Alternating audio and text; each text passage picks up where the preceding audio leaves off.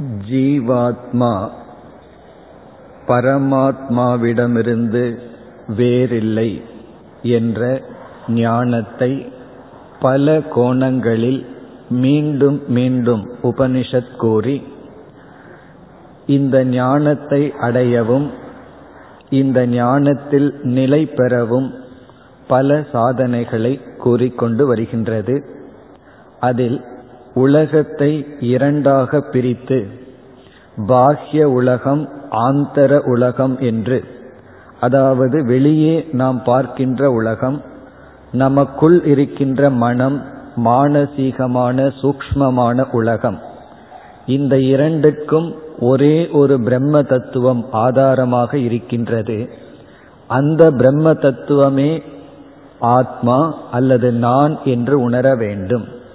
இவ்விதம் கூறி அந்யா வாச்சோ விமுஞ்சத இந்த ஞானத்தில் நிலை பெற தேவையற்ற பேச்சுக்களை விமுஞ்சத விட்டுவிட வேண்டும்.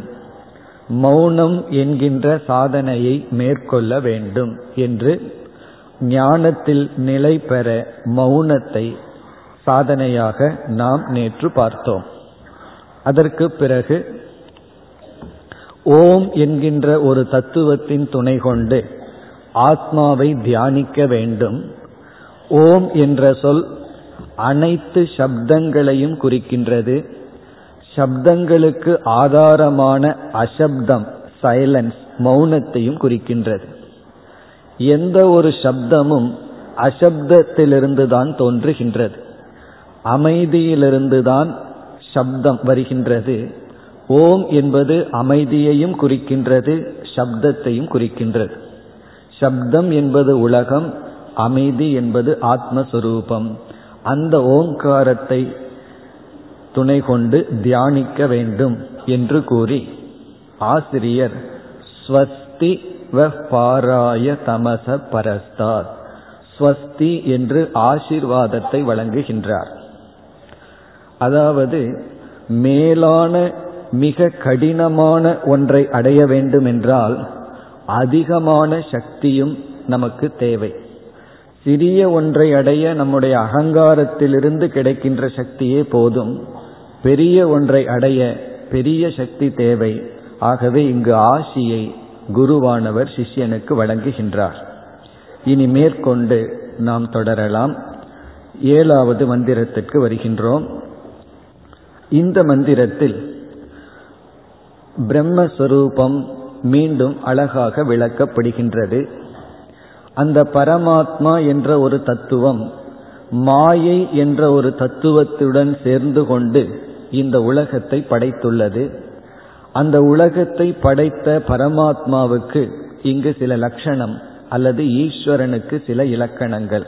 அதில் யக சர்வஜக சர்வவித்.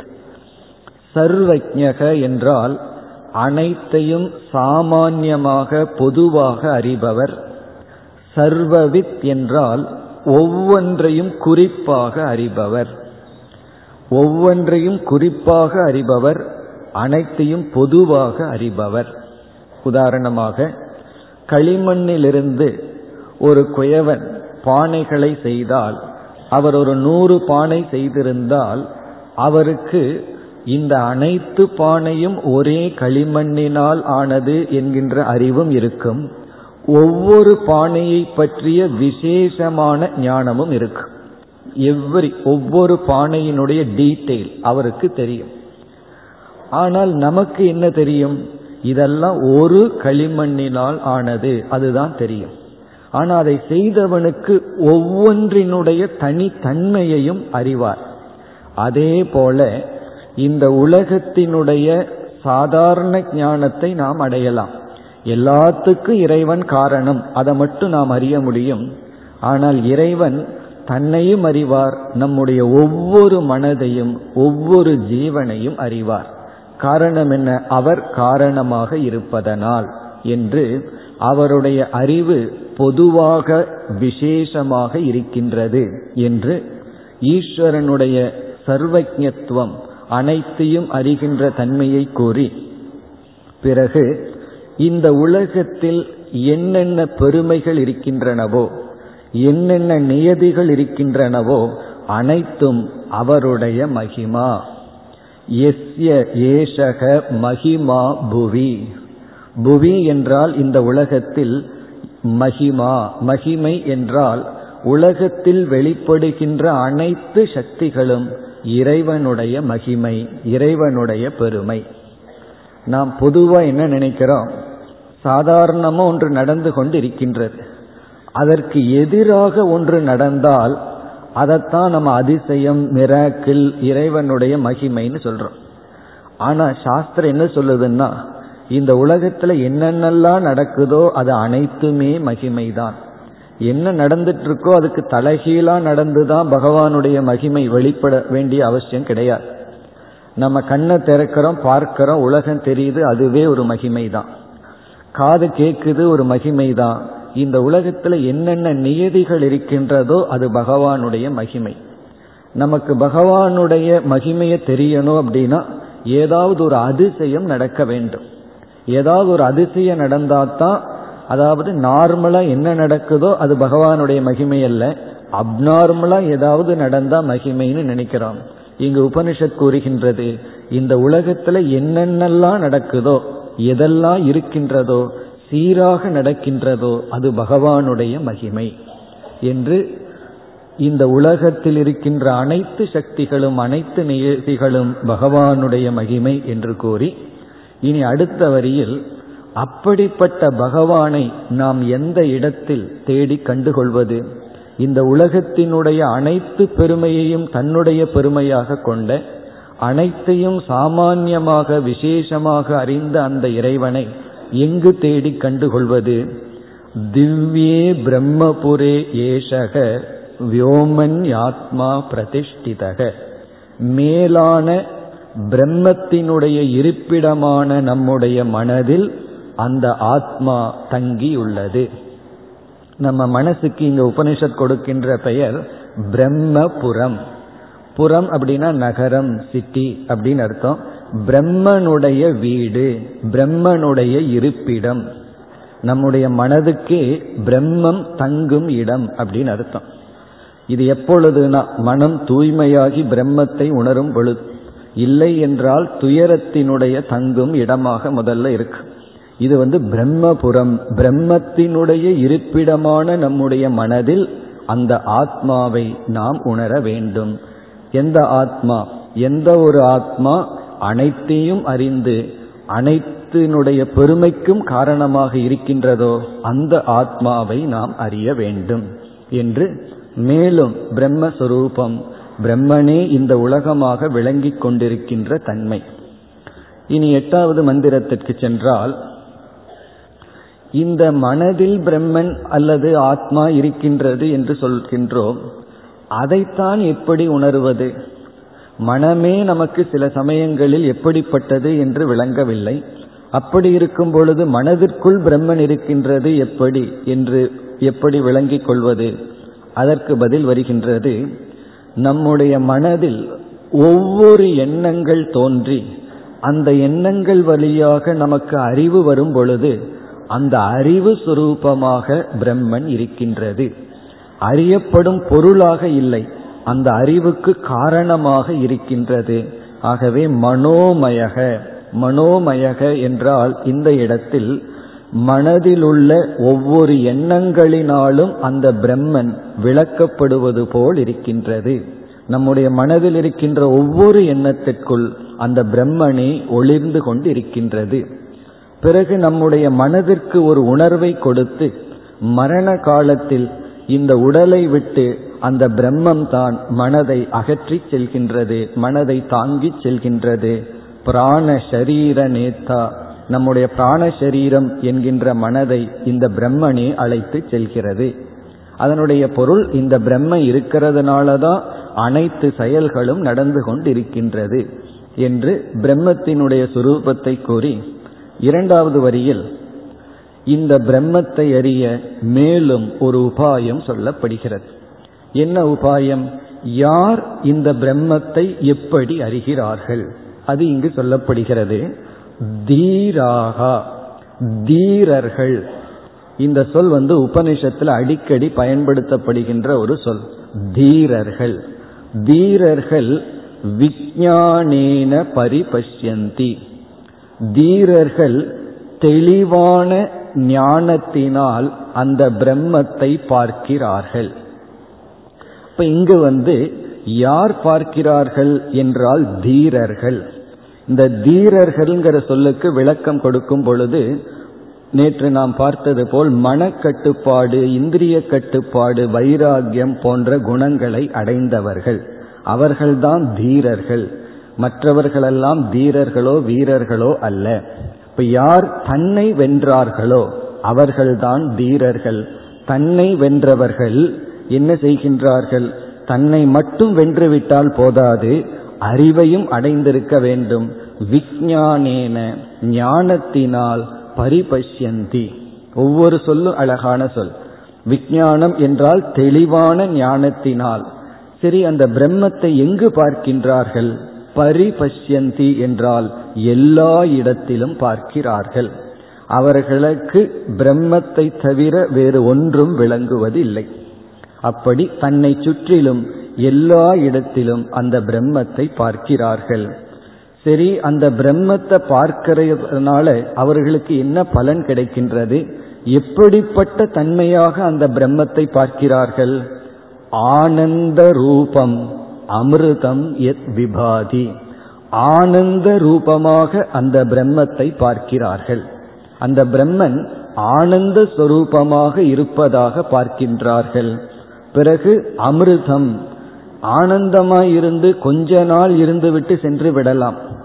அப்படியல்ல அமிர்தம் என்றால் நித்தியம் என்றும் அழியாத அழியாத ஆனந்த சுரூபமாக அந்த பிரம்மத்தை அவர்கள் பார்க்கின்றார்கள். இப்ப இந்த மந்திரத்தில் ஞானம் என்கின்ற ஒரு சாதனையினால் மனதை தேவையான அளவு கட்டுப்படுத்தி ஒழுங்குபடுத்தி அந்த ஞானத்தினால் ஆனந்த சுரூபமான பிரம்மத்தை அவர்கள் எங்கும் காண்கிறார்கள். அந்த பிரம்மன் அமிர்தம் என்று இங்கு கூறப்பட்டது. இனி நாம் ஒன்பதாவது மந்திரத்திற்கு செல்கின்றோம். இதில் இந்த பிரம்ம ஞானத்தினுடைய பலனை இங்கு குருவானவர் உபதேசம் செய்கின்றார். அதாவது நம்ம மோக்ஷம் என்கின்ற பலனை பல விதங்களில் உபனிஷத்துக்களில் பார்க்க முடிகிறது. விதவிதமாக நாம் துயரப்படுகின்றோம். ஆகவே விதவிதமாக அந்த துயரத்திலிருந்து விடுதலையானது விளக்கப்படுகின்றது. உபனிஷத்துக்களிலேயே மோக்ஷங்கிற பலனை சொல்வது பல இடங்களில் பல கோணங்களில் வந்துள்ளது.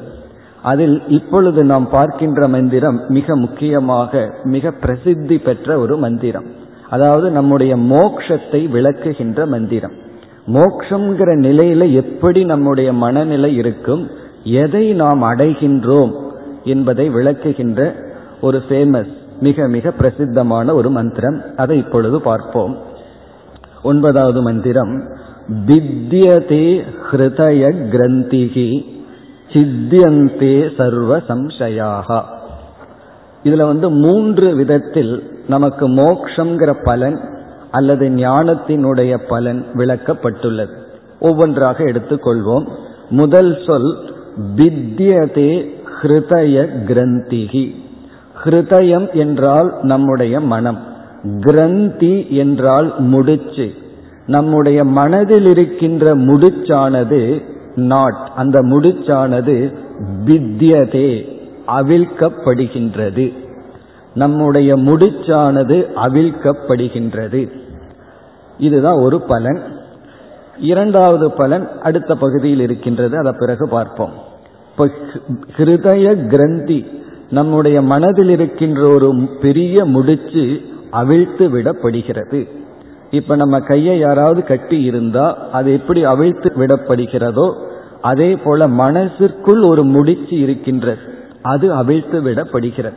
இப்ப நம்ம இரண்டு கையையும் ஒருவர் கயிற்றினால கட்டி விட்டால் நாம் எப்படி ஃபீல் பண்றோம்? நான் பந்தப்பட்டுள்ளவன் வரையறுக்கப்பட்டுள்ளவன் எனக்கு ஒரு ஃப்ரீடம் இல்லை அப்படின்னு ஃபீல் பண்றோம். அதை அவிழ்த்து விடுவது போல நம்முடைய மனதிற்குள்ளும் ஏதோ ஒன்று எதனுடனோ கட்டுப்பட்டு இருக்கின்றதா அது அவிழ்த்து விடப்படுகிறது. இப்ப அது என்னன்னு பார்க்கணும். நம்முடைய மனமானது உலகத்தில் உள்ள சில பொருள்கள் மீது கட்டி கொண்டு இருக்கின்றது அதாவது பற்றுடன் அந்த பொருளோடு இணக்கம் வைத்துள்ளது. அது மட்டுமல்ல எத்தனையோ அனுபவங்களை நம்ம வாழ்க்கையில சந்திக்கிறோம். சில அனுபவங்களினுடைய தாக்குதல் நம்முடைய மனதில் பல காலம் நம்மை விடாமல் பிடித்து கொண்டே இருக்கு. அது நம்மை விட்டு நீக்குவதுங்கிறது மிக மிக கடினமாக இருக்கும் இப்போ ஒருவருடைய வாழ்க்கையில பார்த்தோம் அப்படின்னா அவர் வந்து பல வருடங்கள் ஒரு நண்பரோடு சேர்ந்து வியாபாரம் செய்துள்ளார். மிக மிக முழுமையாக அவரை நம்பிவிட்டார். பிறகு காலம் கழிந்து அவருக்கு தெரிகிறது நண்பர் அவரை ஏமாற்றி விட்டு சென்று விட்டார்னு சொல்லி. அவர் என்னிடத்துல கூறினார் அவர் என்னை ஏமாற்றிட்டு போனதுனால நான் இழந்த பணம் எனக்கு பெரிய விஷயமே அல்ல. நான் நம்பிய ஒருவர் என்னை ஏமாற்றி விட்டார்ங்கிற எண்ணம் பதினைந்து வருடங்கள் ஆகிவிட்டது இன்னும் மனதிலிருந்து அகலவில்லை. அதை நினைச்சேன்னா எனக்கு துயரம் வருகின்றது. இப்ப என்ன ஆயிருக்கு? ஒரு சிறு அனுபவம் அவருடைய ஆழ்ந்த மனதில் ஒரு பெரிய காயத்தை படுத்தி அவரை அது கட்டி இருக்கின்றது. இப்படி ஒவ்வொருவருடைய வாழ்க்கையில ஏதோ சில அனுபவங்கள் அவர்களுடைய மனதை பிடித்து கொண்டு கட்டி இருக்கும். அதிலிருந்து அவர்களுக்கு விடுதலை கொடுக்காமல் இருக்கும்.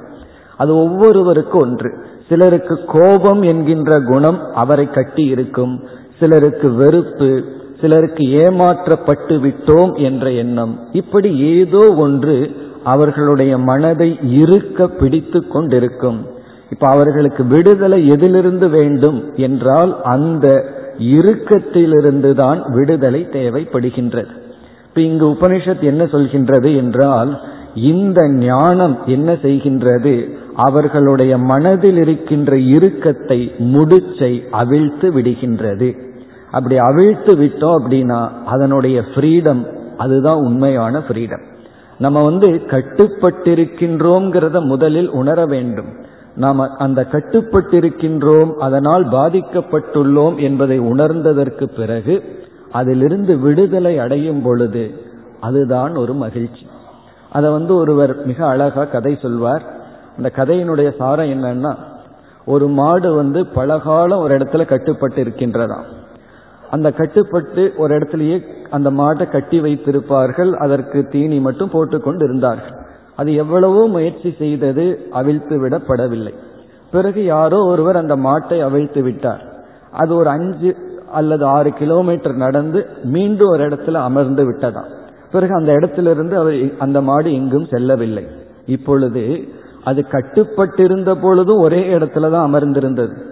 பிறகும் ஒரே இடத்துல தான் அமர்ந்திருக்கின்றது. முன்ன வந்து அது கட்டுப்பட்டு ஒரு இடத்துல அமர்ந்திருந்தது. அதனுடைய பயிற்சியில அதுக்கு நடந்து பழகல ஒரே இடத்துல இருந்து பழகி விட்டது. இப்பொழுது அது ஒரே இடத்தில் அமர்ந்துள்ளது. ஆனா எப்படிப்பட்ட மனநிலையில் அமர்ந்துள்ளது? என்னை யாரும் கட்டவில்லை. நான் தேர்ந்தெடுத்து அமர்ந்துள்ளேன் என்ற மகிழ்ச்சியில் அமர்ந்துள்ளதாம். இப்ப ரெண்டும் பார்த்தோம்னா ஒரே இடத்துல தான் இருக்கு. இதுவும் ஒரு காலத்துல ஒரே இடத்தில் இருந்தது பிறகு அதுவும் ஒரே இடத்தில் அமர்ந்துள்ளது. ஆனா எப்படி அமர்ந்துள்ளது. என்னை யாரும் கட்டுப்படுத்தவில்லை. நான் எதனுடனும் பிணைக்கப்படவில்லை என்ற சுதந்திரமான மனதுடன் அமர்ந்துள்ளது. ஆனா வெளி தோற்றத்துல ஒரே மாதிரி தான் இருக்கு. அதுதான் இங்கு சொல்லப்படுகின்றது. ஹிருதய கிரந்திகி நம்முடைய ஹிருதயத்திற்குள் இருக்கின்ற முடிச்சானது அவிழ்த்து விடப்படுகின்றது அப்படி நம்முடைய மனமானது மென்மையை அல்லது அந்த வெயிட்லெஸ் சொல்றமே அந்த நிலையை அடைகின்றது. எதனால்? இதற்கு முன்னாடி மந்திரத்தில் சொன்ன விஜானேன தெளிவான ஞானத்தினால் பிரம்மத்தை பார்த்த காரணத்தினால். அது எப்படிப்பட்ட பிரம்மன்? ஆனந்த ரூபமான அமிர்தமான பிரம்மத்தை நான் என்று உணர்ந்த காரணத்தினால். அவர்கள் மனதில் உள்ள அனைத்து முடிச்சுக்களும் குற்ற உணர்வுகளும் பொறாமைகளும் பயமும் கோபமும் அவிழ்த்து விடப்பட்டு விட்டது. ஒவ்வொருத்தருக்கு ஒவ்வொரு விதமான முடிச்சிருக்கு. ஒவ்வொருத்தருக்கு ஒவ்வொரு விதமான கயிறு. அனைத்தும் அவிழ்த்து விடப்படுகிறது. இது வந்து எமோஷனல் ஃப்ரீடம் நம்முடைய உணர்விலிருந்து நாம் விடுதலை அடைகின்றோம். இனி அடுத்த விதமான மோட்ச பலன் என்ன? அடுத்த பகுதி. சித்தியந்தே சர்வ சம்சயாகா. சித்தியந்தே என்றால் வெட்டப்படுகின்றது. என்ன இங்கு வெட்டப்படுகிறது? முன்ன வந்து அவிழ்த்து விடப்படுகிறதுன்னு பார்த்தோம். இங்கு வெட்டப்படுகின்றது. என்ன? சர்வ சம்சயாகா. அனைத்து சந்தேகங்களும். அனைத்து சந்தேகங்களும் நீக்கப்படுகின்றது. வெட்டப்படுகிறதுனா நீக்கப்படுகிறதுன்னு அர்த்தம். இந்த சந்தேகம்ங்கிறது அறிவில் வருகின்ற ஒரு நிகழ்ச்சி அல்லது ஒரு அனுபவம். ஒன்றை நாம் அறியும் பொழுது அந்த அறிவுக்கு சந்தேகம் என்ற ஒன்று வந்துவிடும். அந்த சந்தேகப்பட வேண்டித்தது வந்து சந்தேகப்பட்டால் சரி. இல்லை என்றாலும் சில சமயங்கள்ல நமக்கு சந்தேகம் என்ற ஒரு புத்தி வந்து விடும் அப்ப அந்த அறிவுல நமக்கு வந்து துயரம் வரும். இது வந்து விஞ்ஞானமய கோஷத்தில் இருக்கிற சம்சாரம். இதற்கு முன்னாடி நம்ம பார்த்தது மனோமய கோஷத்தில் இருக்கிற சம்சாரம். அதாவது மனதில் உள்ள குறை உணர்வு மயமான மனதில் உள்ள குறை இது அறிவில் வருகின்ற குறை. அதாவது நாம் வந்து சற்று பக்குவப்பட்டு போக போக நம்முடைய துயரத்தினுடைய இடமும் மாறிக்கொண்டே வரும். அந்த துயரத்தினுடைய கடைசி இடம் என்னவென்றால் அறியாமையை சகித்து கொள்ளாமை. எதையும் தனக்கு தெரியாம இருக்கக்கூடாது. எல்லாமே தனக்கு தெரிஞ்சுக்கணும் என்ற ஒரு விதமான அரிப்பு புத்தியில ஒரு அரிப்பு இருந்துட்டே இருக்கு. இதை தெரிஞ்சுக்கணும் அதை தெரிஞ்சுக்கணும்னு ஒரு அரிப்பு இருந்து கொண்டே இருக்கும். வீட்டில் இருக்கிற சூழ்நிலைகள்ல யாராவது தனக்கு சொல்லாமல் ஒன்றை செய்து விட்டால் அவர்களால் ஏற்றுக்கொள்ளவே முடியாது. என்னிடத்தில் ஏன் சொல்லவில்லை? எனக்கு ஏன் தெரியாமல் இதை செய்தாய்? இந்த தெரியாமல் நீ செய்யக்கூடாது. என்னிடத்துல சொல்லிட்டு நீ இதை செய்திருக்க வேண்டும் என்று பிறகு இதை தெரிந்து கொள்ள வேண்டும் அதை தெரிந்து கொள்ள வேண்டும்னு புத்தியில ஒரு அமைதி இல்லை. அறிவில் ஒரு அமைதி இல்லை. அது அறியாமையினாலும் பிறகு தெரிந்தாலும் சந்தேகம் என்ற ஒன்று வந்து விடுகிறது. அது மற்றவர்களை பாதிப்பதை காட்டிலும் நம்மை தான் அதிகமாக பாதித்து கொண்டிருக்கின்றது. இங்கு வந்து ஞான பலன் என்னவென்றால் புத்தியில் இருக்கின்ற அரிப்பு நீங்கிவிடும் சந்தேகம் என்ற ஒரு அரிப்பும் நம்மிடமிருந்து சென்று விடும் அப்படின்னா என்ன? நான் எதை தெரியணுமோ அதை தெரிஞ்சிட்டேன் இனிமேல் நான் எதையும் தெரிந்து கொள்ள வேண்டும் என்ற அவசியம் இல்லை. சில பேர் நம்ம இடத்துல வந்து உன்னை பற்றி ஒரு முக்கியமான விஷயத்த ஒருத்தர் சொன்னார் அதை நான் உனக்கு நாளைக்கு சொல்றேன்ட்டு போயிட்டாருன்னு வச்சுக்கோமே. அந்த நாளை ஆகிற வரைக்கும் நம்மளால தூங்க முடியுமா? என்ன என்னை பத்தி சொல்லியிருப்பார்? என்ன என்னை பத்தி சொல்லியிருப்பார்னு அரிச்சிட்டே இருக்கும் அந்த புத்தி. இந்த புத்தி வந்து சம்சாரம் அப்படின்னு நம்ம சொல்றோம். யாரு வந்து என்ன சொன்னாலும் சில பேர் வந்து ஒரு விஷயம் இருக்கு ஒரு சீக்ரெட் இருக்குன்னு சொல்லிட்டு உன்னிடத்துல சொல்ல மாட்டேன்ட்டு போவார்கள். அதுக்கு விஷயம் இருக்குன்னாவது சொல்லாம இருந்துட்டா நல்லா இருக்கும். சொல்லிட்டு சொல்ல மாட்டேன்னு சொல்வார்கள். இதெல்லாம் நம்ம சோதிக்கிறதுக்கு. இப்போ ஒரு ஞானி இடத்துல வந்து ஒரு பெரிய ரகசியம் இருக்கு நான் உங்கள்கிட்ட சொல்ல மாட்டேன் அப்படின்னா ஞானி என்ன சொல்வார் தெரியுமோ? உன்னை யாரு சொல்ல சொன்னார்கள்? என்னை பொறுத்த வரைக்கும் ஒரு ரகசியம் கிடையாது. பிரம்மத்தை தெரிஞ்சதற்கு பிறகு ஒரு ரகசியமும் கிடையாது. எதையும் நான் தெரிந்து கொள்ள வேண்டிய அவசியம் இல்லை என்று இன்டலெக்சுவல் ரிலாக்ஸேஷன் அறிவுல ஒரு அமைதி. பிறகு அறிவுல வந்து சந்தேகமின்மை. தத்துவத்திற்குள்ள வந்தாலும் நம்ம வந்து தத்துவங்களை படிக்க படிக்க சந்தேகத்தின் மீது சந்தேகம் வந்து கொண்டே இருக்கும். இங்கு வந்து ஞானி அனைத்து சந்தேகங்களிடமிருந்தும் விடுதலை அடைந்தவன். அறியாமையிலிருந்து விடுதலை சந்தேகங்களிலிருந்தும் விடுதலை. அப்ப இவனுடைய அறிவும் அமைதியை அடையும். இவனுடைய மனமும் அமைதியை அடையும். இப்போ அறிவு மனம் இந்த இரண்டினுடைய முழு அமைதியே மோக்ஷம். அதைத்தான் இங்கு உபனிஷத் சித்தியந்தே சர்வ சம்சயாக. எல்லா சந்தேகங்களும் சித்தியந்தே வெட்டப்பட்டு விடுகிறது. மனதில் உள்ள கிரந்தி வாசனைகள் ஆசை அனைத்தும் அவிழ்த்து விடப்படுகின்றது. இது வந்து எவ்வளவு காலம்? என்றால் நம்ம உயிரோடு இருக்கிற வரைக்கும் இந்த பலனை அனுபவிப்போம். பிறகு என்ன ஏற்படும்? அது இரண்டாவது வரியில் வருகின்றது. க்ஷீயந்தே சாஸ்ய கர்மாணி. இவனுடைய அனைத்து கர்மங்களும் அழிந்து விடுகின்றது நாசத்தை அடைகின்றது. கர்மாணி என்றால் கர்ம வினைகள். க்ஷீயந்தே என்றால் அழிந்து விடுகின்றன. அதாவது இந்த ஜீவனிடம் இருக்கின்ற அனைத்து கர்ம வினைகளும் அழிந்து விடுகின்றன. இப்ப அனைத்து கர்மங்களும் அப்படின்னா எத்தனை கர்மங்கள் நமக்கு இருக்கின்றது? இப்ப சாஸ்திரம் நமக்கு மூன்று விதமான கர்மங்களை அறிமுகப்படுத்துகிறது.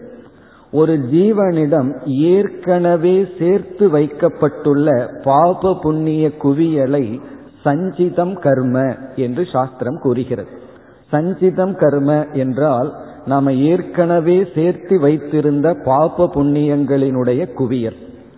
அந்த சஞ்சித கர்மங்கிற குவியலிலிருந்து சிறு கொஞ்சம் பாப புண்ணியம் வெளிப்பட்டு இந்த உடலை கொடுத்து இந்த உலகத்தில் உள்ள அனுபவத்தை கொடுக்கின்றது. அப்படி வெளிப்பட்ட கர்மத்துக்கு பிராரப்த கர்ம என்று பெயர். ஆரப்தம் என்றால் ஆரம்பிக்கப்பட்ட கர்ம வினைகள். அதுதான் உடலையும் உலகத்தையும் அனுபவத்தையும் கொடுக்கின்றது. அது பிராரப்தம் கர்ம. பிறகு நம்ம என்ன பண்ணியிருக்கோம்? மனிதர்களாகிய நாம் ஏற்கனவே இருக்கின்ற கர்ம வினையிலிருந்து ஒரு பகுதியை எடுத்துட்டு இந்த உடல் எடுத்து வாழ்ந்து வருகின்றோம். அப்படி கர்ம வினையை நாம் அனுபவித்து கொண்டு வருகையில் புதிதாக பாப புண்ணியத்தை சேர்த்தி கொள்கின்றோம். ஒரு போர்ஷன் ஆஃப் கர்ம வினையை அனுபவிச்சுட்டு இருக்கும் பொழுதே புதிய பாப புண்ணியங்கள் சேர்க்கப்படுகின்றது. அதற்கு பெயர் ஆகாமி கர்ம. ஆகாமி கர்மன்னா சஞ்சித கர்மத்திலிருந்து எடுத்து பாப புண்ணியத்தை அனுபவிக்கும் பொழுது புதிதாக சேர்த்து கொள்ளும் கர்மம். இந்த ஆகாமி கர்ம இறந்ததற்கு பிறகு மீண்டும் சஞ்சிதத்தில் சேர்ந்து பாப புண்ணியங்களினுடைய குவியல் அதிகரித்து கொண்டிருக்கின்றது. இங்கு என்ன சொல்லப்படுகிறது? இந்த ஞானியானவன் பிராரப்த கர்மத்திலிருந்து விடுதலை அடைய முடியாது. ஞானம் வந்தாலும் அவனுக்கு பிராரப்த கர்மம் தொடர்கின்றது. ஆனா எப்படி தொடர்கின்றது? அதுதான் முதல் வரியில் சொல்லப்பட்டுள்ளது. ஹிருதயத்தில் உள்ள கிரந்தி முடிச்சு நீக்கப்பட்டு அறிவில் உள்ள அரிப்பும் சந்தேகமும் நீக்கப்பட்டு மனநிறைவுடன் இவன் பிராரப்தத்தை கழிக்கின்றான். ஆகவே அதை நம்ம சம்சாரம் துயரம்னு சொல்வதில்லை. அதற்கு பிறகு மீண்டும் இவன் பிறப்பு எடுக்க வேண்டும் என்றால் இவனுடைய கர்ம வினைகள் எல்லாம் இருக்க வேண்டும். நம்ம எந்த டைரக்ஷன்ல இறந்ததற்கு பிறகு டிராவல் பண்ணுவோம்? கர்மத்தினுடைய வசத்தில் பாப புண்ணியத்தின் அடிப்படையில். அந்த பாப புண்ணிய கர்மங்கள் அனைத்தும் இந்த ஞானத்தினால் அழிந்து விடுகிறது. அப்போ சஞ்சித கர்மமும் ஆகாமி கர்மமும் இந்த ஞானத்தினால் அழிந்து விடுகின்றது. பக்ஷீயந்தே அஸ்ய கர்மாணி. இவனுடைய அனைத்து கர்மங்களும் நாசத்தை அடைகிறது. எந்த அனைத்து கர்மங்கள்? நம்மிடம் ஏற்கனவே இருக்கின்ற பாப புண்ணிய குவியல்கள். பிறகு இந்த பிறவியில் ஞானத்திற்கு முன் நாம என்னென்ன பாப புண்ணியங்கள் செய்திருந்தோமோ அனைத்தும் ஞானத்தினால் நீக்கப்படுகின்றது. ஆகவே அதனுடைய ரிசல்ட் என்னன்னா இறந்ததற்கு பிறகு கர்ம வினை இல்லாத காரணத்தினால் மீண்டும் அந்த ஜீவன் பிறப்பை எடுப்பதில்லை. நம்ம பிறப்பு எடுப்பதற்கு காரணம் பாப புண்ணிய குவியல்கள் அது இல்லை. இனி அடுத்த ஒரு சந்தேகம் வரலாம். எப்படி பாப புண்ணியங்கள் எல்லாம் ஞானத்தினால நீங்கும்? நம்முடைய கர்ம வினைகள் எல்லாம் அறிவுனால எப்படி எரிக்கப்படும்? என்றால் இந்த பாப புண்ணியங்கள் யார் கர்மத்தை செய்தார்களோ அவர்களிடத்தில் தங்கி இருக்கும். இந்த கர்மத்தை எல்லாம் செய்தவனுக்கு அகங்காரம்னு பேர். ஆகவே இந்த அகங்காரத்தின் மீது தான் பாப புண்ணியம் எல்லாம் சேர்ந்து தங்கி இருக்கின்றது. நம்முடைய பாப புண்ணியம் தங்கி இருக்கிற இடம் அகங்காரம். இந்த ஞானம் கர்மத்தை ஒன்றும் செய்வதில்லை. கர்மம் தங்கி இருக்கின்ற அகங்காரத்தை நீக்கி விடுகிறது. அப்ப அகங்காரமே சென்றுவிட்ட காரணத்தினால் அகங்காரத்தில் சார்ந்திருந்த பாப புண்ணியமும் நாசத்தை அடைந்து விடுகிறது. இப்ப மஞ்சள் கலரான ஒரு துணியை எடுத்து நெருப்புல போட்டோம் அப்படின்னா துணி எரிந்து விட்டால் அந்த மஞ்சள் கலர் என்ன ஆகும்னா அதுவும் இல்லாம போயிடும் ஏன்னா அந்த வர்ணம் துணியை சார்ந்துள்ளது. துணியையே நாம் எரித்து விட்டால் அந்த வர்ணமும் இல்லாமல் போய் விடுவது போல கர்மமே அகங்காரத்தை சார்ந்துள்ளது. இந்த ஞானம் அகங்காரத்தை நீக்கி விடுகின்றது பொய்யாக்கி விடுகிறது. அதனால் இந்த கர்மம் நிற்பதற்கு இடமில்லாமல் சென்று விடுகிறது. இப்ப துணி எரிஞ்சு போச்சுன்னு சொல்றோம். மஞ்சள் நிறம் எங்கு போச்சுன்னா என்ன பதில் சொல்றது? அதுக்கு இருக்கிற இடம் தெரியாமல் மறைந்து விட்டது. அதுபோலதான் நம்முடைய அனைத்து பாப புண்ணியங்களும் ஞானத்தினால் எரிக்கப்பட்டு விடுகிறது. இதெல்லாம் எப்பொழுது கடைசி பகுதியில்? தஸ்மின் திருஷ்டே பராவரே. இதெல்லாம் எப்ப நடக்கும்? இந்த மூன்று பலமும் எப்ப கிடைக்கும்?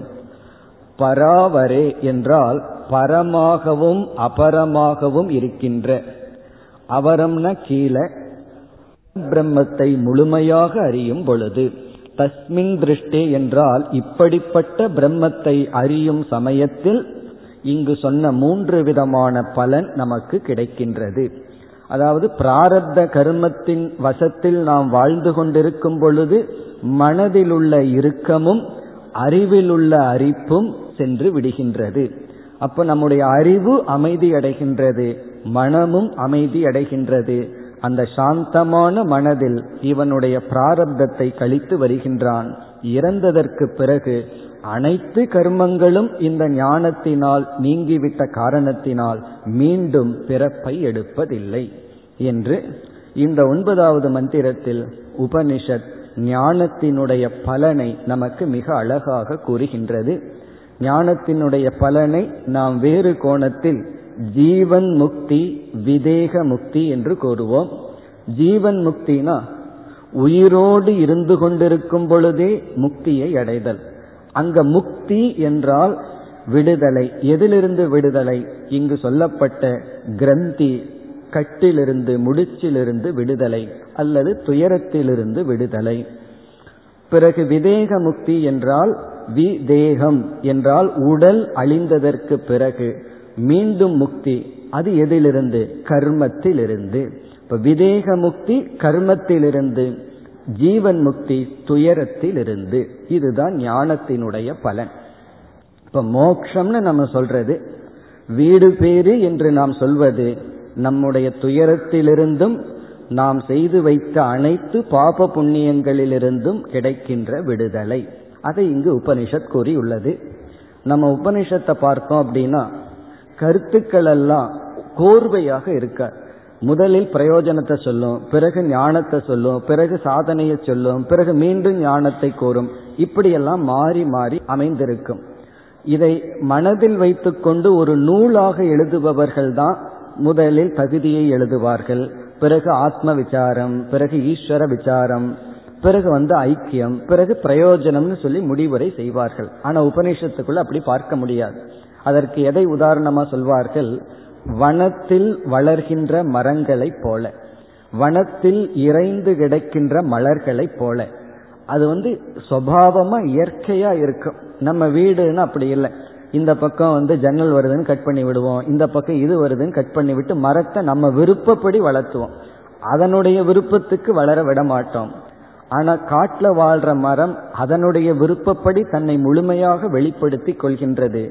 அதுபோல ரிஷிகளினுடைய வாக்கியம் ஒரு கட்டுப்பாடு இல்லாமல் அது அதனுடைய விதத்தில் அது ஃப்ளோ ஆகுது. அதுதான் உபனிஷத். அதனால கருத்துக்கள் வந்து எப்படி வேண்டுமானாலும் இருக்கு. ஏன்னா பிரயோஜனத்தை சொன்னதுக்கு பிறகு பேசுறதுக்கு என்ன இருக்குன்னு கேட்கலாம். பிரயோஜனத்திற்கு பிறகு மீண்டும் உபதேசம் வருகின்றது. ஆகவே அடுத்த ஓரிரு மந்திரங்களில் மீண்டும் பிரம்மஸ்வரூபமானது விளக்கப்படுகின்றது. இப்ப இந்த ஒன்பதாவது மந்திரம் வந்து உபனிஷத்துக்களிலேயே ஜீவன் முக்தி விதேக முக்தியை மிக தெளிவாக அழகாக கொடுக்கின்ற ஒரு அழகான மந்திரம். இனி அடுத்த பத்தாவது மந்திரத்திற்கு சென்றால் இங்கு மீண்டும் பிரம்மத்தினுடைய பரமாத்மாவினுடைய சுரூபம் சொல்லப்படுகின்றது. இந்த பரமாத்மா எங்கு எப்படி தங்கி இருக்கின்றது? ஹிரண்மயே பரே கோஷே. ஹிரண்மயம்னா ஒளிர்கின்ற சொரூபமான மேலான ஒரு உரையில். இங்க மேலான உரை என்று சொல்லப்படுவது நம்முடைய மனம். இப்ப நம்முடைய மனதை வந்து மிக உயர்வாக இங்கு சொல்லப்படுகிறது. பிரம்மன் தங்கி இருக்கின்ற வீடுதான் நம்முடைய மனம். அப்படிப்பட்ட இடத்தில் விரஜம் பிரம்ம நிஷ்கலம். ரஜம் ரஜஸ் என்றால் இங்கு அசுத்தம் என்று பொருள். விரஜம் என்றால் அசுத்தமற்ற தூய்மையான பிரம்மன். அந்த பிரம்மன் நிஷ்கலம் என்றால் பிளவுபடாத தூய்மையான பிளவுபடாத அந்த பிரம்மன் நம்முடைய மனதில் அமர்ந்து கொண்டிருக்கின்றது. பிறகு தது சுப்ரம் அது அதற்கு எந்த உடலும் கிடையாது. ஜோதிஷாம் ஜோதிகி பிரம்மத்துக்கு ஒரு விளக்கம். ஜோதிஷாம் ஜோதிகி என்றால் ஜோதிகளுக்கெல்லாம் ஜோதியாக விளங்குகின்றது. ஒளிகளுக்கு ஒளியாக விளங்குகின்றது. லைட் ஆஃப் லைட் இதுதான் பிரம்மத்திற்கு கொடுக்கின்ற லட்சணம். ஒளிகளுக்கெல்லாம் ஒளியாக விளங்குகின்றது. ததேதாத்மவிதோ விதுகு. இந்த பிரம்மத்தை யார் அறிகிறார்கள் என்றால் யார் தன்னை அறிகிறார்களோ அவர்கள் பிரம்மத்தை அறிகிறார்கள். அது அழகான விதத்துல பிரம்மத்தோடு ஐக்கியப்படுத்துவது. பிரம்மத்தை நான் தெரிஞ்சுக்கணும் அப்படின்னு சொன்னா சாஸ்திரம் என்ன சொல்லுது? நீ உன்ன தெரிஞ்சுக்கோ அப்படின்னு சொல்லுது. அதனாலதான் ஆன்மீகம்ங்கிறதுல நம்மை அறிவது ஆன்மீகம். ஆனா நான் பிரம்மத்தை தானே அறிய விரும்புகின்றேன்னா சாஸ்திரம் சொல்லுது நீ உன்னை அறிஞ்சா பிரம்மனை அறிந்ததற்கு சமம் ஆகிறது இப்ப யார் தன்னை அறிகிறார்களோ அவர்கள் ஜோதிகளுக்கு ஜோதியான பிரம்மத்தை அறிகிறார்கள். அப்ப ஒளிக்கு ஒளியாக ஒளிர்வதற்கு ஒளிர்ந்து கொண்டிருக்கின்ற பிரம்மத்தை யார் அறிகிறார்கள்? யார் தன்னை அறிகிறார்களோ என்று சொல்லி இங்க ஒரு வார்த்தை வந்தது. ஜோதிஷாம் ஜோதிகி ஜோதிகளுக்கு ஜோதி என்று. இந்த ஒரு சொல் பதினோராவது அடுத்த மந்திரத்தில் விளக்கப்படுகின்றது.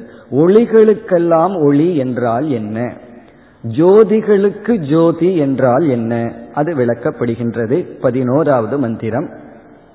இதனுடைய ஆரம்பம் நதத்ர சூரியோ பாதி ந சந்திர தாரகம் நேமா வித்யுதோ பாந்தி குதோயம் அக்னிகி தமேவ பாந்தம் அனுபாதி சர்வம் தஸ்ய பாசா சர்வமிதம் விபாதி.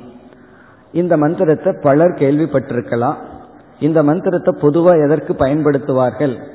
கோயில்ல வந்து பகவானுக்கு தீபாராதனை காட்டும் பொழுது இந்த மந்திரத்தை பயன்படுத்துவார்கள். இதனுடைய அர்த்தம் என்னன்னு பார்த்துட்டு விளக்கத்தை சுருக்கமா பார்க்கலாம். தத்ர அந்த பிரம்மத்தை சூரியக நபாதி சூரியன் விளக்காது. அந்த பிரம்மத்தை வந்து சூரியன் விளக்காது. ந சந்திர தாரகம் தாரகம்னா நட்சத்திரங்கள் சந்திரன் மூன் அதாவது நிலவு நட்சத்திரங்கள் அந்த ஒளிகளினால் அந்த பிரம்மன் விளக்கப்பட முடியாது. ந வித்யுதக. வித்யுத் என்றால் மின்னல். மின்னல் ஒளி அந்த பிரம்மத்தை விளக்காது.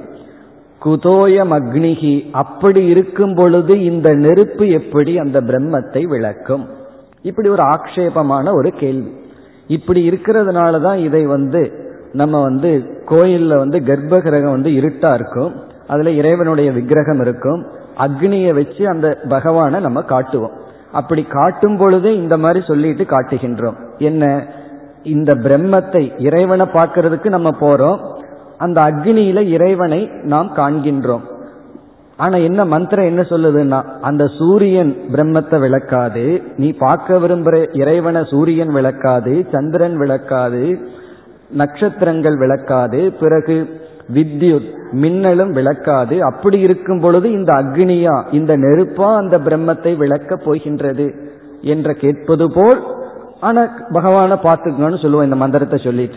பகவான நல்லா பார்த்துக்கங்கன்னு சொல்லுவார். என்ன மந்திரம் சொல்றாருன்னா இந்த நெருப்பு நீங்க பார்க்க வர்ற பகவான விளக்காது. அப்படி சொல்லிட்டு பகவானை நன்கு பார்த்து கொள்ளுங்கள் சொல்கின்றோம். பிறகு அடுத்த பகுதியில தமேவ பாந்தம் அனுபாதி சர்வம்.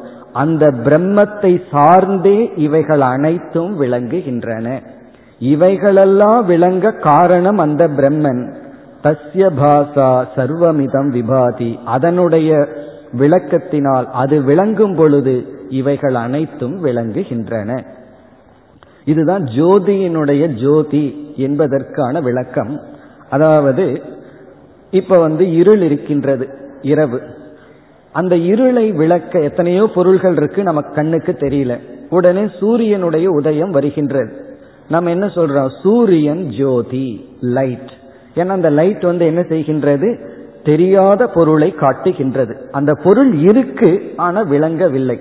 அந்த இருப்பையும் அதனுடைய ஷைனிங் அது விளங்குகிறது என்பதையும் அது இருக்கிறது என்பதையும் சூரியன் காட்டி கொடுக்கின்றது சரி சூரியனுக்கு ஜோதி ஏதாவது இருக்கான்னு சொன்னா சூரியனை யார் விளக்குகிறார்கள்? சூரியன் வந்து ஜட பொருளை காட்டி கொடுக்கின்றது. ஆனா சூரியனே யார் காட்டி கொடுக்கின்றார்கள்? நம்முடைய கண்கள். நம்ம கண்ணை மூடிட்டோம்னா சூரியன் விளங்கவில்லை. ஆகவே கண்கள் வந்து சூரியனுக்கு சூரியன். சூரியனையே விளக்க வருவது நம்முடைய கண்கள். அப்ப ஜோதிக்கு ஜோதி சூரியனே ஒரு ஜோதி. அந்த ஜோதியை ஜோதிப்படுத்துவது நம்முடைய கண்கள். அப்ப கண்கள் வந்து சூரியனுக்கும் சூரியனே விளக்குவதாக இருக்கின்றது சரி கண் திறந்திருக்கு மனசு எங்கேயோ இருக்குன்னு வச்சுக்கோமே கண்ணு பார்க்காது. அப்ப கண் தெரிய வேண்டும் என்றால் நம்முடைய மனம் கண்ணுக்கு பின்னாடி இருக்க வேண்டும். ஆகவே கண்ணுக்கு ஜோதியாக இருப்பது நம்முடைய மனம். இப்ப சூரியனே ஜோதி அதற்கு ஜோதியாக இருப்பது கண்கள். கண்கள் வந்து ஜோதியினுடைய ஜோதி அதற்கு ஜோதியாக இருப்பது நம்முடைய மனம். மனமே சாஸ்திரப்படி ஜடம். இந்த மனதையும் ஒளிர்விப்பது ஆத்ம சைத்தன்யம் அல்லது பிரம்மன். ஆகவே இந்த மனதையும் விளக்குவது பிரம்மன். அது வந்து ஜோதி மனதிற்கும் ஜோதி. அப்ப என்ன செய்யலாம்? சூரியன் சந்திரன் அக்னி போன்ற ஒளிகள் பிறகு நம்முடைய கண்கள் நம்முடைய மனம் இப்படிப்பட்ட ஜோதிகளுக்கு ஜோதியாக இருப்பது ஆத்மா அல்லது பிரம்மன். இப்ப பிரம்மன் என்பது இப்படிப்பட்ட அனைத்து ஜோதிகளுக்கும் ஜோதியாக இருக்கின்றது. இனி அடுத்த கேள்வி வரும். சரி இந்த பிரம்மனை யார் விளக்குவார்கள்? ஒவ்வொன்று ஒவ்வொன்றை விளக்கி வருகிறது. இந்த ஜோதியாக இருக்கின்ற பிரம்மத்தை யார் விளக்குவார்கள்? ஒரு இடத்துல ஃபுல் ஸ்டாப் வைக்கணுமே அந்த இடத்துல தான் அந்த பிரம்மத்திற்கு ஒரு லட்சணம் ஸ்வயம் ஜோதிகி. அது தன்னை தானே விளக்கி கொள்கின்றது. அப்ப பிரம்மன் வந்து ஸ்வயம் ஜோதி மீதியெல்லாம் பிரம்மத்தை சார்ந்த ஜோதிகள். ஆகவே ஜோதிகளுக்கெல்லாம் ஜோதி அறிவுக்கெல்லாம் அறிவு கண்ணுக்கு கண்ணாக காதுக்கு காதாக மூச்சுக்கு மூச்சாக இருப்பது பிரம்மன். என்று பிரம்மத்தினுடைய இலக்கணம் இவ்விதம் கூறப்பட்டு இனி இந்த பகுதியினுடைய கடைசி மந்திரத்தில் பிரம்மனே அனைத்து இடத்திலும் வியாபித்திருக்கின்றது என்ற கருத்தும் இந்த உலகம் பிரம்மத்தை தாண்டி தனியாக இல்லை என்ற கருத்தும் கூறப்படுகின்றது. இப்ப இந்த பகுதியினுடைய இறுதி மந்திரம் பிரம்மை வேதம் அமிர்தம் புரஸ்தாத். நம்முடைய முன் நமக்கு பின் நமக்கு எல்லா பக்கங்களும் மேலும் கீழும் எல்லா இடத்திலும் என்ன இருக்கு? என்றால் பிரம்ம தத்துவம் ஒன்றுதான் இருக்கின்றது. பிறகு இந்த பிரம்மனை இந்த உலகம்னு ஒன்று இருக்கே எல்லா இடத்திலையும் பிரம்மன் இருக்கின்றதுன்னு சொல்கின்றோம். பிறகு எல்லாம் என்ற ஒன்று இருக்கிறதே என்று வரும்பொழுது அப்ப ரெண்டு ரெண்டாயிரம். உலகம்னு ஒன்று இருக்கு பிரம்மன் ஒன்று இருக்கு இந்த பிரம்மன் உலகத்தில் வியாபித்திருக்கின்றது. இப்ப ஆகாசத்துக்குள்ள காற்று வியாபித்திருக்கிறதுன்னு சொன்னா ஆகாசம்னு ஒன்று இருக்கு காற்றுன்னு ஒன்று இருக்கு. அப்போ இருமைதானே இருக்கின்றது. எங்கு அத்வைதம் வருகிறது என்ற கேள்வி வரும் பொழுது உபனிஷத் வந்து அத்வைதத்துடன் இந்த பகுதியை நிறைவு செய்கின்றது. எப்படி என்றால் இந்த உலகம் என்று ஒன்று கிடையாது. பிரம்மன் மட்டும்தான் இருக்கு. பிரம்மத்தின் மீது உலகம் ஏற்றி வைக்கப்பட்டுள்ளது. எப்படி என்றால் அலைகள் என்ற ஒரு சொல்ல நம்ம சொல்றோம் நீர் என்ற ஒரு சொல்ல சொல்றோம். இங்க நம்ம இடத்துல இரண்டு சொற்கள் இருக்கின்றது. எவ்வளவு பொருள் இருக்கின்றதுன்னு கேட்டா என்ன சொல்லுவோம்? ரெண்டு ஆப்ஜெக்ட் ரெண்டு வேர்ட்ஸ் இரண்டு சொற்கள் எத்தனை பொருள் அப்படின்னு கேட்டா அலைகள் தண்ணீர் அப்படின்னு கேட்டா ஒரே ஒரு பொருள் அது தண்ணீர். அந்த தண்ணீரை ஒரு விதத்துல நம்ம அலைகள் என்று சொல்கின்றோம். பிறகு வந்து டேபிள் சேர் இப்படின்னு எத்தனையோ சொல்றோம். மரம் அப்படின்னு சொல்றோம். மரம் அப்படிங்கிறது ஒன்றுதான் இருக்கு. ஆனா விதவிதமான பெயர்கள் அந்த விதவிதமான பெயர்களும் விதவிதமான உருவங்களும் ஒன்றை சார்ந்திருக்கின்றது. இப்ப வந்து ஒரு டேபிள் இருக்கிற மரத்தை நான் எடுத்துட்டேன்னா டேபிள் ஒன்று இருக்குமா? அலைகளில் இருக்கின்ற நீரை எடுத்து விட்டால் அலை என்று தனியாக இருக்குமா? அப்படி இந்த உலகத்துல பிரம்மத்தை நீக்கிவிட்டால் உலகம் என்று ஒன்று இருக்க போவதில்லை. இப்ப இந்த உலகத்தில் இருக்கிற பிரம்மங்கிறது என்னன்னா எந்தெந்த பொருளெல்லாம் இருக்கு இருக்குன்னு சொல்றோமோ அந்த எக்ஸிஸ்டன்ஸ் அந்த ஈஸ்னஸ் அந்த இருத்தல் தான் பிரம்மன். ஒரு பொருள் இருக்கிற இருப்பை நீக்கிவிட்டால் அந்த பொருள் அங்கு இருக்காது. பிறகு வந்து ஏதோ ஒன்று இருக்கிறது போல தெரிகிறதேன்னு சொன்னா அதுக்கு பேரு தான் மித்யா. இருக்கிற மாதிரி ஒரு அனுபவம் ஆனால் இல்லை என்று இந்த உலகம் முழுவதும் பிரம்மத்தால் வியாபிக்கப்பட்டுள்ளது. நம்ம இந்த உலகத்தை பார்த்து விவகாரம் பண்ணும் பொழுது இறைவனோடு நாம் இணக்கம் வைப்பதாக உணர வேண்டும். பிறகு அந்த இறைவன் பொய்யாக இந்த உலகத்தை காட்டியுள்ளார். உண்மையான அந்த இறை சொரூபம் ஜோதிகளுக்கெல்லாம் ஜோதி என்ற விதத்தில் இந்த பகுதியானது நிறைவு பெறுகின்றது. இப்ப நம்ம முண்டகோபனிஷத்துல மூன்று அத்தியாயங்கள் இருக்கின்றன. ஒவ்வொரு அத்தியாயத்திலும் இரண்டு இரண்டு பகுதிகள். இவ்விதம் முண்டகோபனிஷத் அமைந்துள்ளது. மொத்தம் அறுபத்தி ஐந்து மந்திரங்கள். அதுல வந்து மூன்று சாப்டரா பிரிக்கப்பட்டு ஒவ்வொரு சாப்டர்லையும் இரண்டு இரண்டு செக்ஷன் அதுல நம்ம வந்து இரண்டு சாப்டர் முடித்துள்ளோம். இனி ஒரு சாப்டர் மீது இருக்கின்றது. இந்த இரண்டு சாப்டர்ல ஒவ்வொரு சாப்டர்லயும் ரெண்டு ரெண்டு செக்ஷன் அப்ப நான்கு செக்ஷனை இதுவரைக்கும் பார்த்துள்ளோம். இப்ப நம்ம சுருக்கமா முழு முண்டகோபனிஷத் இதுவரைக்கும் நம்ம பார்த்ததனுடைய சாராம்சத்தை பார்ப்போம். ஆரம்பத்திலிருந்து இதுவரை நம்ம பார்த்து முடித்ததுல என்னென்ன கருத்துக்கள் இலையோடு இருக்கின்றன என்பதை சுருக்கமாக பார்ப்போம். இந்த உபனிஷத்தினுடைய ஆரம்பத்தில் குரு சிஷ்ய பரம்பரை அறிமுகப்படுத்தப்பட்டது. இந்த ஞானம் இறைவனிடமிருந்தே தோன்றி குரு சிஷ்ய பரம்பரையாக வந்து கொண்டிருந்தது என்று அறிமுகப்படுத்தப்பட்டு ஷவுனகர் என்ற ஒரு சிஷ்யனும் அங்கிரஸ் என்ற ஒரு குருவும் அறிமுகப்படுத்தப்பட்டு ஷவுனகர் என்ற சிஷ்யர் குருவிடம் முறையாக அணுகி. அந்த முறையாக அணுகி என்ற சொல் சிஷ்ய பாவத்துடன் அணுக வேண்டும். தன்னை சிஷ்யனாக்கிக் கொண்டு குருவிடம் அணுக வேண்டும். அப்படி அணுகி ஒரு கேள்வியை கேட்கின்றார். அந்த கேள்வியானது கஸ்மின்னு பகவோ விஜாதே சர்வமிதம் விஜாதம் பவதி. எந்த ஒன்றை அறிந்தால் அனைத்தையும் அறிந்ததாகுமோ? அதுதான் கேள்வி. எந்த ஒன்றை அறிந்தால் அனைத்தையும் அறிந்ததாகுமோ? இந்த உபனிஷத்துக்கான கேள்வி இது. பதில் தான் முழு உபனிஷத். இந்த கேள்விக்கு நேரடியாக பதில் சொல்லாமல் முதலில் ஒரு விதத்தில் பதிலை ஆரம்பித்து பிறகு பதிலானது மிக அழகாக விளக்கப்படுகிறது. இவர் எப்படி பதில் சொல்றார்? ஆசிரியர் இரண்டு விதமான அறிவு நம்மால் அறியத்தக்கதாக இருக்கின்றது. ஒன்று பராவித்யா இனி ஒன்று அபராவித்யா. பராவித்யா என்றால் மேலான ஞானம் அபராவித்யான கீழான ஞானம். இந்த உலகத்துல நாம் அடைகின்ற அனைத்து அறிவும் அனைத்து அனாத்மாவை பற்றிய அறிவும் அல்லது நிலையற்ற பொருளை பற்றிய அறிவு அபராவித்யா கீழான அறிவு. நிலையற்ற பொருளை பற்றிய அறிவு அழிகின்ற பொருளை பற்றிய அறிவு. அழியாத பொருளை பற்றிய அறிவு மேலான வித்யா பராவித்யா. ஆனா இங்க ஆசிரியர் என்ன செய்து விட்டார்? அழிகின்ற பொருளை பற்றிய அறிவையும் நாம் அடைந்தாக வேண்டும்னு சொல்லிட்டார். வெறும் அழியாத பிரம்மத்தினுடைய ஞானம் மட்டும் போதாது அழிகின்ற பொருளை பற்றிய அறிவும் நமக்கு தேவை என்று கூறி பிறகு வந்து எது அபராவித்யா எது பராவித்யான்னு விளக்கி பிரம்மத்துக்கு ஒரு லட்சணத்தை சொல்கின்றார்.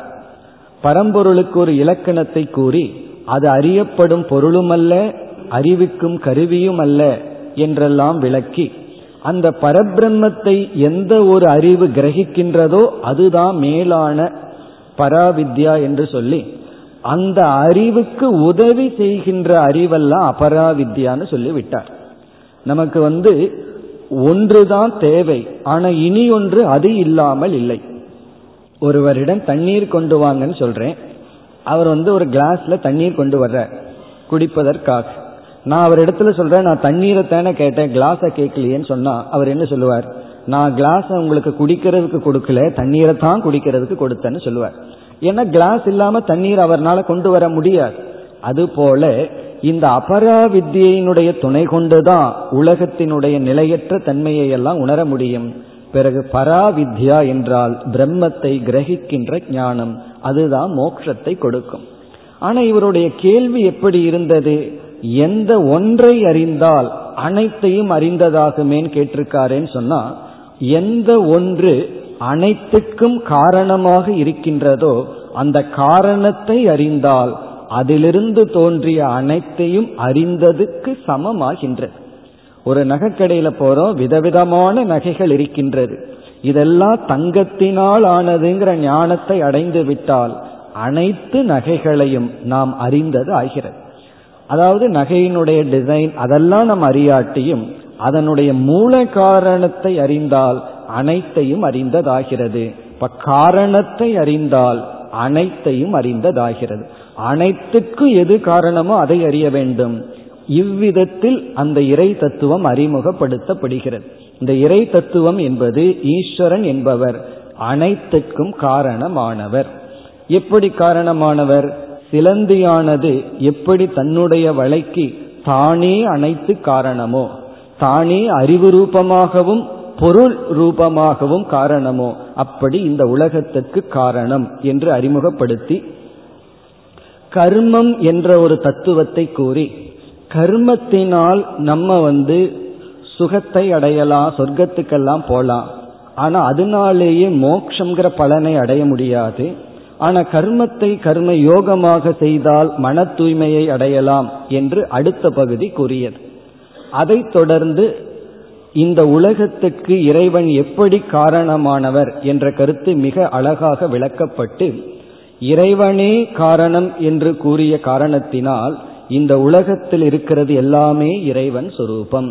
நாம பார்க்கிற அனைத்தும் இறைவனுடைய வெளிப்பாடு என்ற கருத்து மிக அழகாக கூறப்பட்டு பிறகு வந்து பல இடங்களில் அதே ஆத்ம தத்துவம் மீண்டும் மீண்டும் கூறப்பட்டு சில நல்ல சாதனைகள் எல்லாம் கூறப்பட்டது. அதுல வந்து ரெண்டு ஒரு மிக அழகான உதாகரணத்தை நம்ம பார்த்திருக்கோம். அதாவது அம்பை எடுத்து நாம் வில்லில் பூட்டி எய்துகின்றோம். அம்பானது இலக்குடன் ஒன்றாகிறது.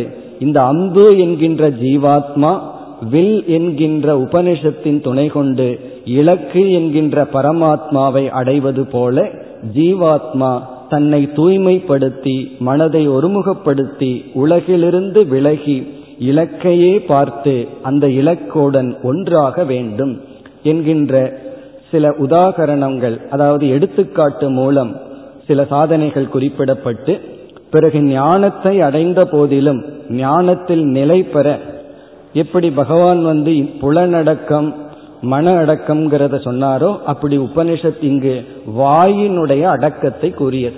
மௌனத்தை கூறி அந்த மௌனத்தின் மூலமாக நாம் இந்த ஞானத்தை நிலைப்படலாம் என்று சொல்லி பிறகு இது ஒரு பெரிய ஜேர்னி பெரிய பாதையாக அல்லது பயணமாக இருப்பதனால் எந்த தடையும் வரக்கூடாது என்று குருவானவர் ஆசீர்வதித்து ஜோதிகளுக்கெல்லாம் ஜோதியாக இந்த பிரம்மன் இருக்கின்றது என்பதுடன் இன்று நம்ம பார்த்தமே வித்தியதே ஹிருதய கிரந்திகி நம்முடைய ஹிருதயத்தின் ஆழ்ந்து அழுத்தி கொண்டிருக்கின்ற இறுக்கங்களும் அறிவில் இருக்கின்ற ஒரு அரிப்பும் நீங்கி அனைத்து கர்மங்களும் நீங்கி மோட்சத்தை அடைதல்தான் இந்த ஞானத்தின் பலன் என்பதுடன் நாம் பார்த்து முடித்துள்ளோம்.